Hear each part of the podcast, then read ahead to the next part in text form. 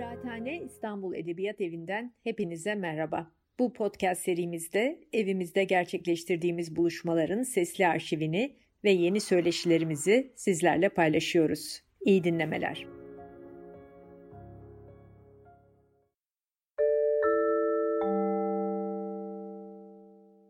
Merhabalar efendim. Tarihi Ahval Ahvali Tarihin yeni bölümüyle karşınızdayız. Ee, bugün gene sevgili dostum, e, akademisyen, yazar, e, geç dönem Osmanlı, erken dönem Türkiye tarihçisi, erken dönem Cumhuriyet tarihçisi e, Ümit Kurt'la bizim için duygusal da önemi olan bir konuyu konuşacağız. Az sonra değineceğimiz şahsiyet bizim hayatımıza yaklaşık yanılmıyorsam 4-5 sene önce girdi Daha değil fazla. mi Ümit? Daha fazla. Daha fazla. 7 sene neredeyse. 7 sene. Ümit e, bir adli tıpçı titizliğiyle e, bu şahsiyeti e, Cemil Könne'yi araştırıyor. E, çeşitli belgeler tercüme ettirdi. E, hayatta kalan yakınlarıyla görüştü. E, ve bunlar tabii sadece Türkiye'de değil, e, epeyce geniş bir e, Orta Doğu coğrafyasında oluyor. Evet. İlaveten şunu da söylemek lazım. E, Cemil Könne sadece bizim e, Ümit'le sohbetlerimize, kimi zaman e, rakı sohbetimize, kimi zaman mangal başındaki sohbetlerimize konu olmuyor. Ümit konuyla ilgili bir e, senaryolaştırma e, çabası içinde bitti gibi. E, umut ediyorum ki proje başladığında ben de işin e, müzikal kısmını üstleneceğim. E, filmin müziklerini yapıyor olacağım. E, geleceğiz. Neden Cemil Könlü önemli? Biz bazı yerlerde onu aslında bugün düşündüm. E, Türk Şindler diyoruz ama Kürt ya da. ya da Kürt Şindler Hı-hı. ama tarihi olarak baktığımızda aslında Şindlere Türk Könne veya Kürt Könne dememiz lazım. Hı-hı. Çünkü Şindler hadisesi çok daha sonra gerçekleşiyor. Ee, bize biraz Cemil Könne'yi anlatır mısın? Tabii. E, herkese merhaba. Güzel bir açılış oldu dostum. E, Şinlerden devam edelim. Aslında e, bu biliyorsun Şinler İsrail Devleti kurulduktan sonra İsrail e, Devleti tarafından erdemli e, Yahudi olmayan erdemli insanlar ve dolayısıyla e, bir kategori var ve İsrail Devleti size doğrudan vatandaşlık veriyor. E, Shoah ya da Holocaust, Yahudi soykırımı dediğimiz olay hadise sırasında Yahudilerin e, kurtaran centiller aslında. Yani bunlar Yahudi olmayan e, insanlara verilen vatandaşlık, erdemli e, kişiler bunlar. Bence Könne'nin durumu bunun çok daha ötesinde. Cemil Könne, Schindler, Oscar Schindler'den daha erdemli bir kişi diyebiliriz bu anlamda. Yani Oscar Schindler'in kendi hayat hikayesinde başladığı yer, Nazi Partisi'nin üye olması, Nasyonel Sosyalist Parti ve e, onun serencamına baktığımızda Cemil Könne daha erdemli bir yerde duruyor diyebiliriz. Cemil Könne benim hayatıma ve dolayısıyla senin hayatına bu anlamda pare, pare, paralel olarak 2014 yazında girdi e, sanırım. E, benim e, Paris Paris'teki Nubar Nubaryan Kütüphanesi de e, doktora arşiv çalışmalarım e, sırasında araştırma e, aşamasındayken aslında başka belgelere bakıyordum, başka bir mevzularla ilgileniyordum. Ancak e, bir e, sanırım Fransızca bir edisyonda bir, bir, bir iki cümleyi bile doldurmayan bir paragrafın içinde bu ismi gördüm. E, fotoğrafçı Hagop Muradyan Cemil Könle tarafından e, Birecik'te gemi yapım atölyesine marangoz olarak alınıp bu, bu sayede soykırımdan hayatta kalmıştır. Yani Cemil Könle, Kürt Cemil Könle e, ve Hagop Muradyan. Hagop Muradyan'ı da çok iyi tanıyorum. Antep'in e, Antep er, Ermenilerin önde gelen Ermenilerinden çok önemli bir fotoğrafçı. Antep'te fotoğraf stüdyosu var. E, Edim, Edinburgh'de fotoğraf eğitimi alıyor ve daha sonra Antep'e gelip kendi stüdyosunu açıyor. E, Antep'teki misyonerlerin kurduğu Merkezi Türkiye Koleji mezunu. Böyle yani deniz derya bir adam. Ve marangoz olarak Aralık 1915'te Birecik'te Kölne tarafından işe alınmış ve e, tehcirden ya da işte soykırımdan kurtarılmış. Cemil Bahri Kölne, Bahrili, Bahrili ile maruf. Bunun nedeni Bahriyeli olması. Deniz Harp Okulu mezunu kendisi mülazım evvel. 1890'ların başında 1, 91, 92 olabilir. E, Halep'te dünyaya gelmiş. Halep'in Rajo köyünde. E, Bülbül bölgesi bugün aslında e, Rojava'ya da yakın bir yer. E, daha sonra oraya e, direktör de oluyor. Bürokratik hayatı e, e, e, kariyerinde. Cemil Könne Ee, anne ve baba tarafından Kürt. Ee, anne tarafından Kürtlüğünü net olarak belirle, belir, belirledik. Ama baba tarafında e, Arap, Kürt ve Yezidi olmasıyla ilgili bir orada belirsizlik var. Ama Kürt e, diyebiliriz Cemil Könne için. E, zira ana dili Kürt, Kürtçe e, biliyor. Cemil Könne babasız büyüyor. E, daha sonra e, askeri okulda okuyor. E, bir süre Darülfünun'da hukuk eğitimi görüyor, bırakıyor. Daha sonra İngiltere'ye gidip e, Torf, e, Torf, Thorncroft fabrikalarında e, böyle e, malzeme, metalurji, makina üzerine eğitim alıyor. Makinalarla ve özellikle buzdolabı kompresörleriyle ve araba motorlarıyla kafayı bozmuş birisi. İstanbul'a dönüyor Bahri, e, Cemil Könne. İstanbul'a döndükten sonra e, bin, 1912'de Balkan Harbi'ne katılıyor. Balkan Harbi'nde e, gösterdiği e, yüksek performanstan dolayı Osmanlı ordusu tarafından Kürt kökenli bir Osmanlı subayı taltif ediliyor.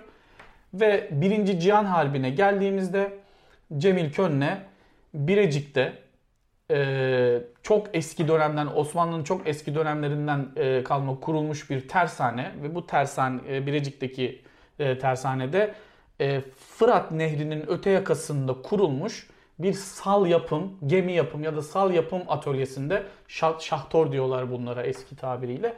Bu atölyenin başında 5. Ordu, Osmanlı 5. Ordusuna bağlı olarak bu sal yapım atölyesinin direktörü olarak görevine başlıyor.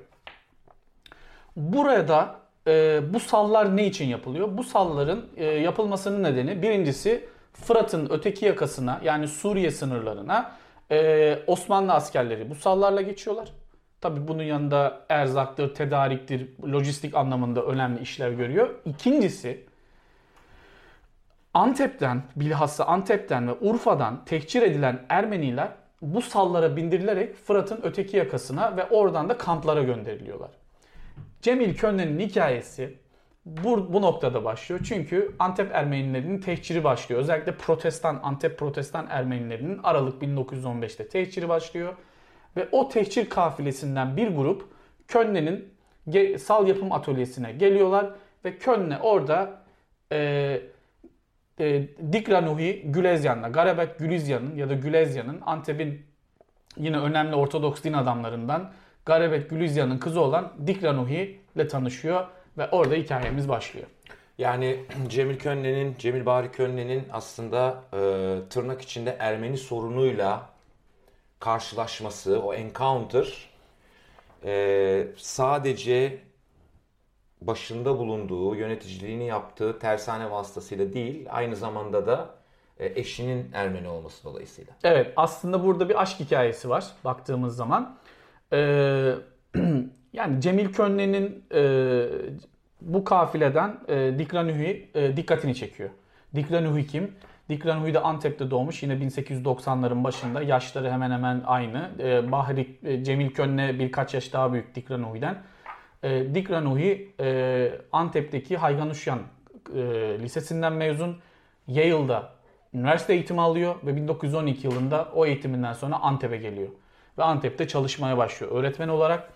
1 Ağustos 1915'te Antep'li Gregorian Ermenilerin tehciriyle ilgili karar veriliyor. Ve Dik e, babası da Garabet Gülezyan önemli bir din adamı. İlk önce e, din adamları zaten tehcire e, tabi tutuluyor Antep'te. O gönderiliyor ve tehcir yolunda ölüyor babası. Kız kardeşi yine tehcir yolunda ölüyor ve annesiyle beraber kalıyorlar ikisi. Ve Birecik'e geldiklerinde bu sal yapım atölyesine geldiklerinde kafilenin içinde Könne'nin dikkatini çekiyor. Ve Könne e, annesiyle kendisini ilk önce orada himaye ediyor. Onlara bir çadır kuruyor ve daha sonra evleniyorlar. Evlendikten sonra Dikranuhu Gülezyan, Gülezyan'la birlikte eğitimli kadın, Amerika'da eğitim görmüş, bilinçli ne olup bittiğini biliyor. Könne ile birlikte bilhassa Antep'ten gönderilen e, ve içinde çok önemli ailelerin olduğu Ermenileri kurtarmaya başlıyorlar. Nasıl? O sal yapım atölyesinde marangoz, cilacı ve daha bir nevi zanaat ve artizanship gerektiren işlere bu kişileri alarak bunlar bana lazım, bunların emek gücünden faydalanmam gerekiyor diyerek Cemil Könne, Dick Ranuhi'nin de desteği ve teşvikiyle bu kişileri orada işçi olarak alıyor. O atölyede e, çalış e, çalıştırıyor ama e, Dikran Huy ile birlikte Cemil Könne'nin Ermenilerle ilgili yaptıkları bununla sınırlı değil. Bu şekilde işe aldığı bin küsür aileden bahsedebiliriz. Bunun yanında civardaki köle pazarlarında satılan dul, yetim ve Ermeni kadın ve çocuk kız çocuklarını alıp kampa getiriyor. Ee, savaş esiri olmuş ya da amele taburlarından kaçmış Ermeni kaçak askerleri ve aslında bunun içinde bu POW dediğimiz İngilizler de var, Ruslar da var. Bunları bile himayesi altına almaya çalışıyor. Gıda yardımı yapmaya çalışıyor. Yani böyle değişik bir adamdan bahsediyoruz. Biraz daha fazla ilerlemeden önce e, şeyi bir netleştirmeni rica edeceğim. Bu işin metodolojisi, işin araştırma tekniği açısından nasıl araştırma yaptın, nasıl ulaştın, belgelere çevirttirdiğin belgeler var biliyorum. Hı hı. E, farklı şehirlerde Beyrut'ta dahil olmak üzere hı hı. E, gittin, görüşmeler yaptın. Onlardan da biraz bahsedersen dinleyicilerimiz Tabii ki. Harika bir soru olsunlar. ya bu arada. Hani metodolojiyi aslında deşmen açısından bence önemli bir soru. Çünkü benim çıkış noktam şuydu. Hani tabi burada dramatik bir hikaye var. Yani sinematografik, e, edebi bir hikaye de var. Doğru. Ama bunun bir de e, kitlesel şiddet ya da kolektif şiddet çalışmaları açısından önemli bir yere te, e, tekabül ediyor. Önemli bir literatüre tekabül ediyor. Bu da kurtarıcıların hikayesi. Ermeni soykırımı özelinde de tabii ki Ermenilerin hayatta kalması için evlerinde saklayan, onlara yardım eden, e, hatta savaş savaş bitene kadar evlerinde saklayan birçok Kürt, Arap, Türk, Müslüman insanlar vardı.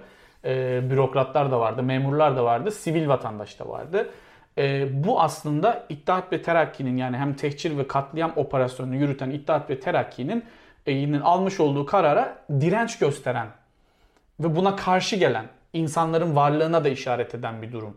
E, Cemil Könne de bu gruba giriyor. Hatta e, Mahmut Kamil Paşa'nın e, o dönem Ermenileri evlerinde saklayanlarla ilgili e, Harbiye Nezaretinden almış olduğu bir karar vardır. Bu karara göre evlerinde Ermeni saklayanlar yakalandıklarında evlerinin önünde idam edilirler. İbret alem olsun diye.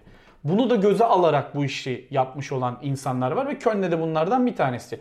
Ama tabii Könne'yi ilginç kılan şey Köln'e içinde bulunduğu askeri, idari organizasyonun nimetlerinden yararlanarak içeriden bu direnişi gösteriyor. Bu önemli. O anlamda aslında biraz pragmatik çünkü bu insanların emeklerinden de yararlanıyor. Ama bunu materyalist ya da çok araçsalcı bir bakış açısıyla yapmıyor. Bunu aslında yaptıklarını meşrulaştırmak yani o kurtarma, o direniş e, hareketini meşrulaştırmak için yapıyor. Temel kaygısı o insanları Temel kaygısı kurtarabilmek, bu. onların evet, hayatta kalmasını sağlamak. Bu hikaye benim için Paris'te başladı. Zaten hemen seninle paylaştım. Ee, konuştuk üzerine. Hani e, kesinlikle bir sinema filmi ya da belgesel olabilir mi? Ama e, e, kaynak bulmak açısından ben çok zorlandım. Çünkü evvel emirde çok e, yani Dişli'nin küçük bir çarkından bahsediyor. Cemil Könne gibi on binlerce, yüz binlerce mülazım evveller Osmanlı ordusunda.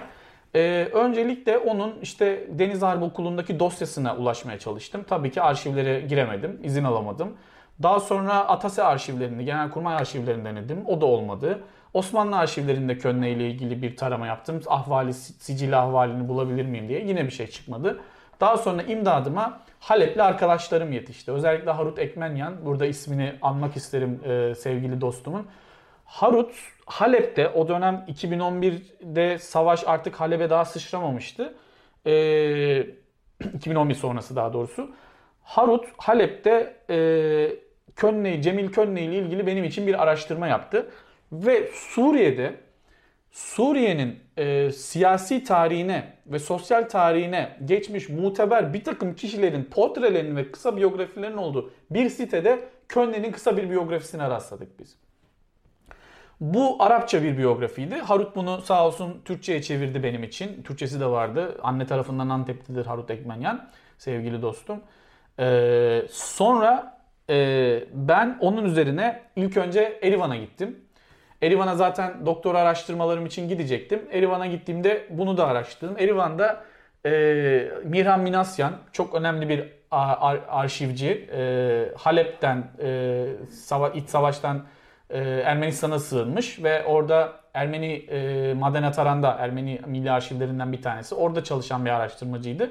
Ki Cemil Könne ile e, bu ilk bilgiyi Paris'te rastladığım bilgiyi yazan yazardı, müellif de oydu. Onunla tanıştım.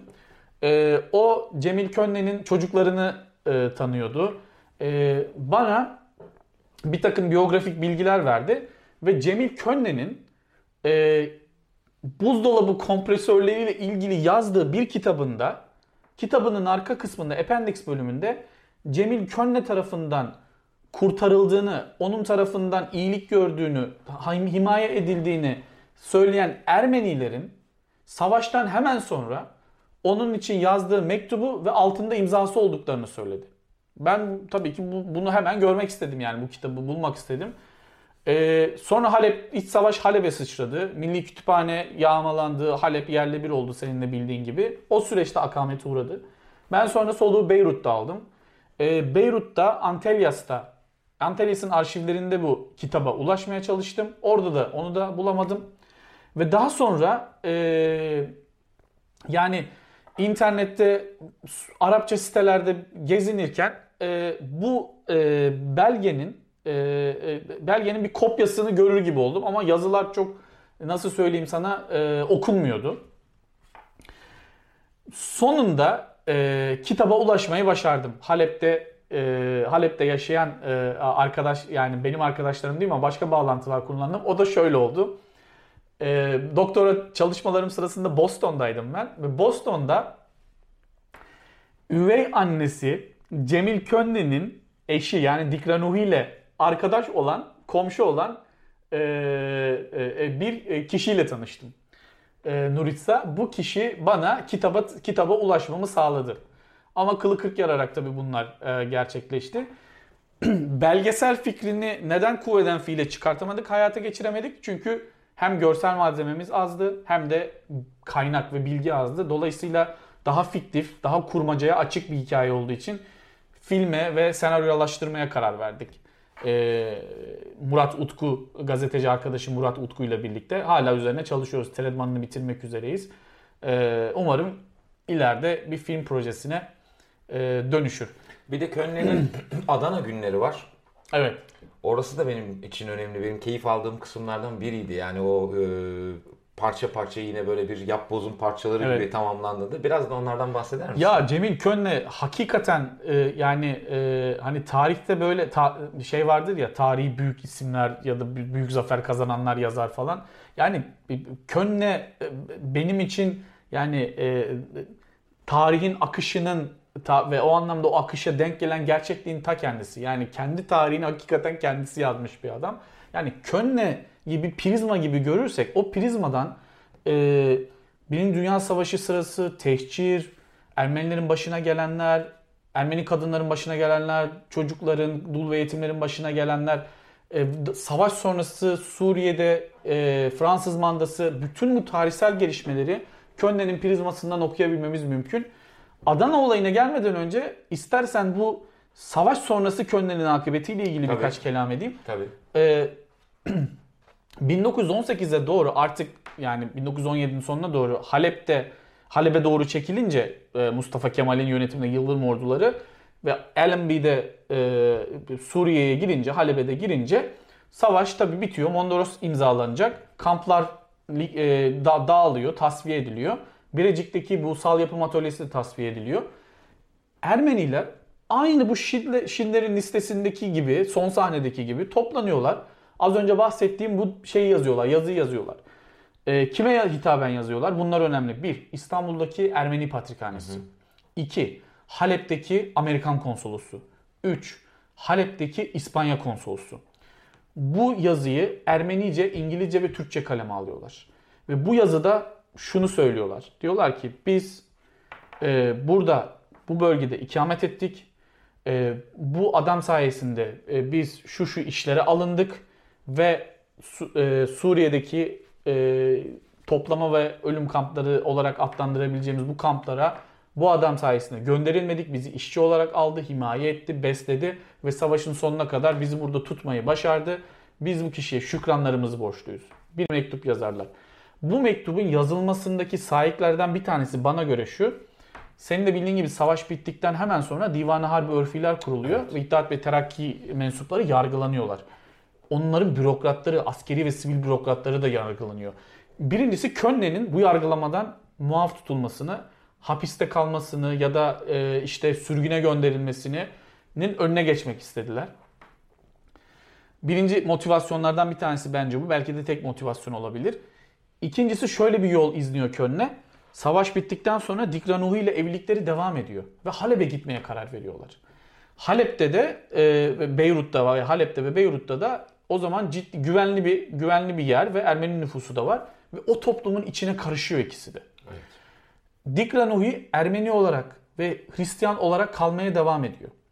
Halep'e yerleşiyorlar ve orada bu sefer Cemil Könne'nin Halep'teki daha doğrusu Suriye'deki Fransız mandasına karşı bir anti-emperyalist mücadelesi başlıyor.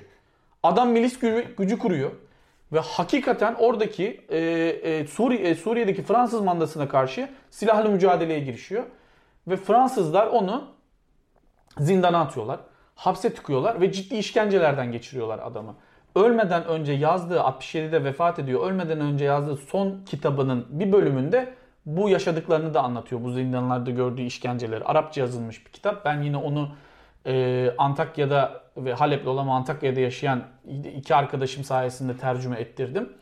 E, böyle bir dönemi var. Adana'daki dönemde 21'de bütün bu olaylar işkenceden, zindanlardan kurtulduktan sonra Adana'da çalışmak için Adana'da sürücü kursu açıyor Cemil Könne Bahri. Ee, orada işte Kilis'te de aynısını yapıyor. Antep'ten de geçmişliği var o anlamda. Orada işte e, insanlara ara, araba kullan, sürmeyi öğretiyor. Dediğim gibi arabaların ve motorlarına karşı bir me- meftunluğu var.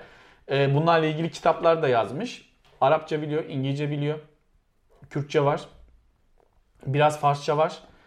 Ee, bunun dışında bilime çok meraklı, şiire çok meraklı, literati hem okur hem yazar.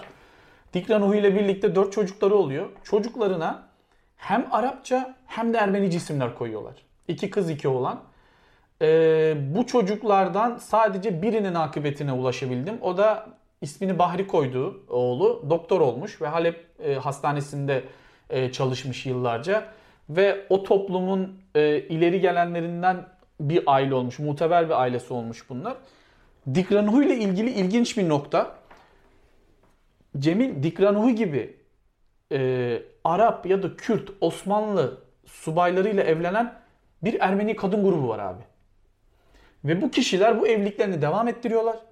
Bu insanlarla çocuklar yapıyorlar. Ve birlikte yaşamaya devam ediyorlar. Ve o toplumun Halep ve Beyrut'taki bu toplumun içinde Ermeni cemaati tarafından bu kadınlara bir isim verilmiş. Bu bir yafta ama olumsuz bir yafta değil, olumsuz bir etiket değil. E, o isminin ne olduğunu tam bilmiyorum ama o şekilde bilinirlermiş o, o kadınlar. Bunu şundan dolayı söylüyorum. Şimdi Ermeni e, tehciri ve soykırımı sırasında bildiğin gibi zorla Müslümanlaştırılmış ve Müslümanlarla bunun içinde Osmanlı subayları da var. Evlendirilmiş başka Ermeni kadınlar da var. Bu insanlar, bu kadınlar bu adamlardan çocuklar da yapıyorlar savaştan sonra bu kadınların büyük bir kısmı hem çocuklarını bırakıp hem de bu evliliklerini bırakıp kendi cemaatlerine dönüyorlar. Bu cemaat bu kadınların yaşadıkları başka travmalar da var. Çünkü o cemaat tarafından kabul edilmeyen bir kadınlar da var. Bunun dışında çocuklarını bırakamayıp, evliliklerini bırakamayıp artık bir hayat var ve devam ediyor. E, geriye dönüş yok deyip devam eden Ermeni kadınlar da var. Dolayısıyla Dikranuhi bunların tam ortasında duruyor. Ee, yanılıyorsam düzelt. Onu da e, bizleri takip edenler için açıklamış olalım. E, soykırım araştırmalarına baktığımızda, soykırım literatürüne baktığımızda bu tanımlamayı sağlayan şeylerden bir tanesi de aynı zamanda zorla din değiştirme ve zorla evlilikler. Aynen. Aynen. Yani o süreci soykırım kılan e, tabii eylemlerden ki, tabii, tabii iki tanesi de tabii ki. bunlar. Onu evet. netleştirmiş olalım. Bu seninle arada konuşurken e, esprili bir şekilde dile getirdiğimiz bir şey. Adana'da ilk değil mi sürücü kursunu evet. kuruyor ve bizim söylediğimiz şeylerden bir tanesi de şu yani bugün aslında e, Adana Şoförler Odası varsa eğer ilk resim Cemil olarak Könne Cemil Könne'nin evet. e, resmi olması lazım kurucu e, şekilde ama evet. e, tabii bu işin evet. e, esprili e, kısmı. E, o bahsettiğin e, mektupta Hı-hı. sonrası için e, Cemil Könne'yi işte biraz daha belki rahatlatacak Hı-hı. koşulları sağlamak e, kaç kişinin imzası var hatırlayabiliyor musun? Yani e, ben belgenin yani daha doğrusu appendix kısmındaki bu belgenin kendisini buldum. Ermenice yazılmış ve İngilizce yazılmıştı. Ee, imzası olanlar imzalar o kadar birbirinin iç içe geçmiş hı hı. ki sayılamıyor hı hı. ama 20'nin üzerinde bir imzaydı. Yani tabii yüzlerce belki bine yakın aile var ama hepsi imza atmamış ama daha bilindik olanlar imza atmıştı. Ee, benim içinde yani o imzalardan okuyabildiklerim arasında 20'nin üzerinde aile vardı. Ee, şöyle bir şey oluyor zaten. Bu ailelerden bir kısmı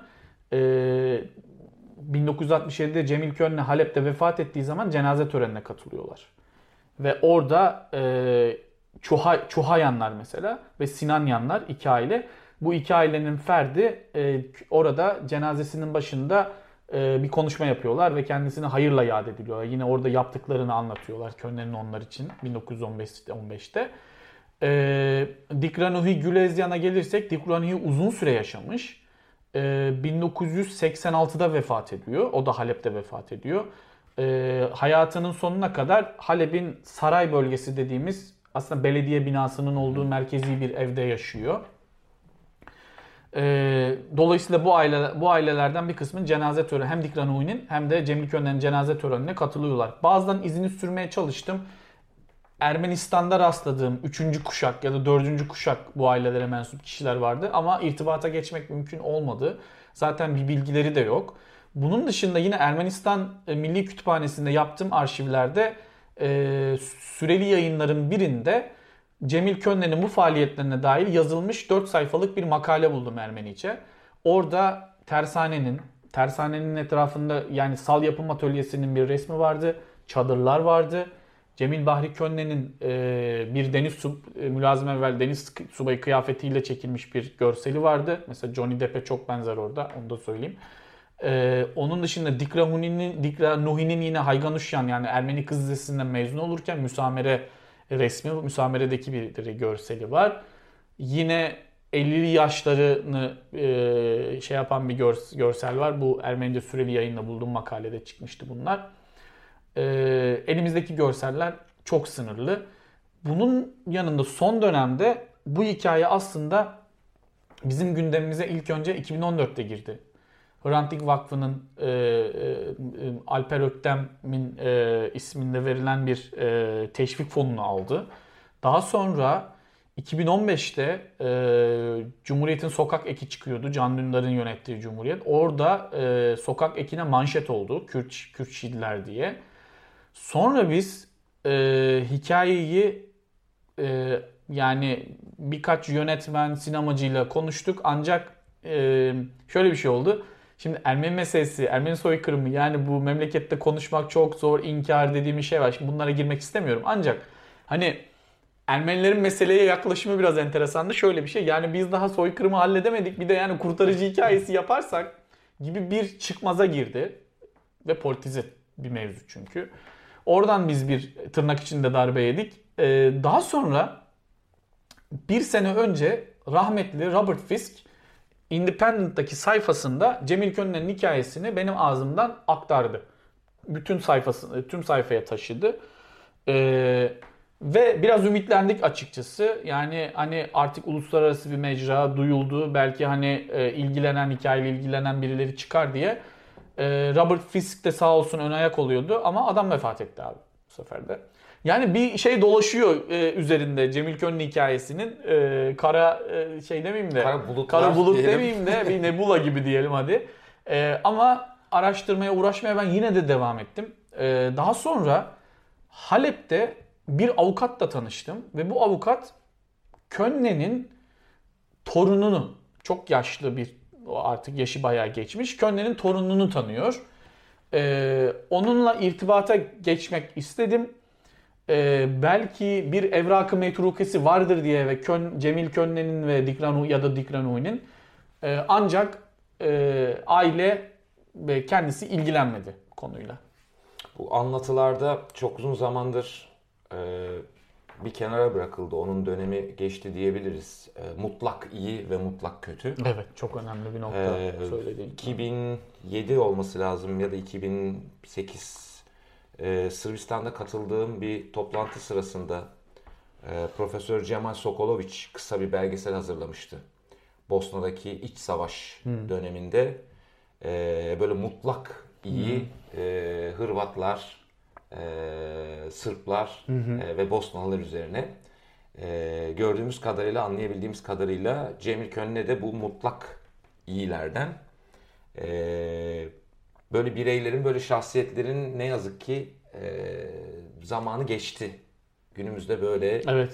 e, saf iyilik üzerinden hareket eden, böyle e, ilkeler üzerinden hareket eden şahsiyetlere pek sık O yüzden e, aslında programın en başında Oscar Schindler'den biraz daha ayrı ve farklı görmek gerekirken tam da bu noktaya e, aslında parmak basmak istemiştim. E, hani hakikaten bu Primo Levi'nin bahsettiği gri bölge, gri alan Evet. dediğimiz şey. E, yani Könne bu gri alanın da dışın yani mutlak iyi hakikaten Evet. yani yaptıkları eylemleri bu anlamda.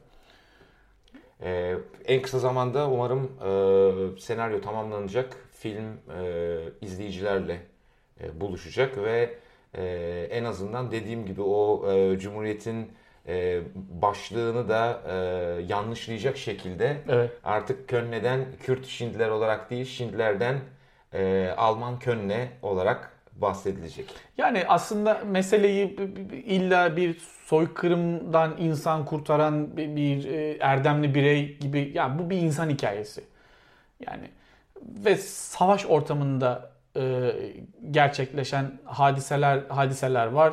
Tabii ki adı belli, ne yapıldığı belli. Bir tehcir var, bir imha var, böyle bir operasyon var ama e, hani böyle büyük büyük isimlendiler, isimlendirmeler yapmak ya bence zaten Ermenilerin e, başına gelen felaketi anlamak açısından bu tür kişisel, mikro ve bireysel hikayelerin çok daha anlamlı olduğunu, insan vicdanına özellikle bu topraklarda yeşermesi artık gittikçe güçleşen e, insan vicdanından daha dokunan e, hikayeler olduğunu düşünüyorum Könne'nin hikayesi. vurucu kısmı Könne'nin hikayesinde tabii o e, tersane dönemi, tersane döneminde e, hayatta kalmalarını sağladığı Ermeniler ama sonraki yıllarında da Halep'teki mücadelesinde de daha sonra Adana'ya geldiği yıllarda da Evet. e, bu şahsiyetin e, yani kendi bildiği, kendi sevdiği şeyler e, doğrultusunda durmadan ilerlemeye devam Evet. ettiğini görüyoruz. Yani o Evet. motorlara olan sevdası, Kesinlikle. Ee, o işte e, Halep'te anti-emperyalist mücadeleye katılıyor olması, orada Evet, işte tırnak içinde çetecilik yapıyor olması Evet. falan. Ee, ağzına sağlık. Evet, Ee, çok fazla tarihsel kahramanım yoktur benim ama Könne bunlardan bir tanesi diyebilirim. Belki de Umarım en kısa zamanda e, daha da geniş kitlelerle e, buluşmasını sağlayacağız Cemil Könlen'in. Umarım. Teşekkür ederim. Teşekkür ediyoruz.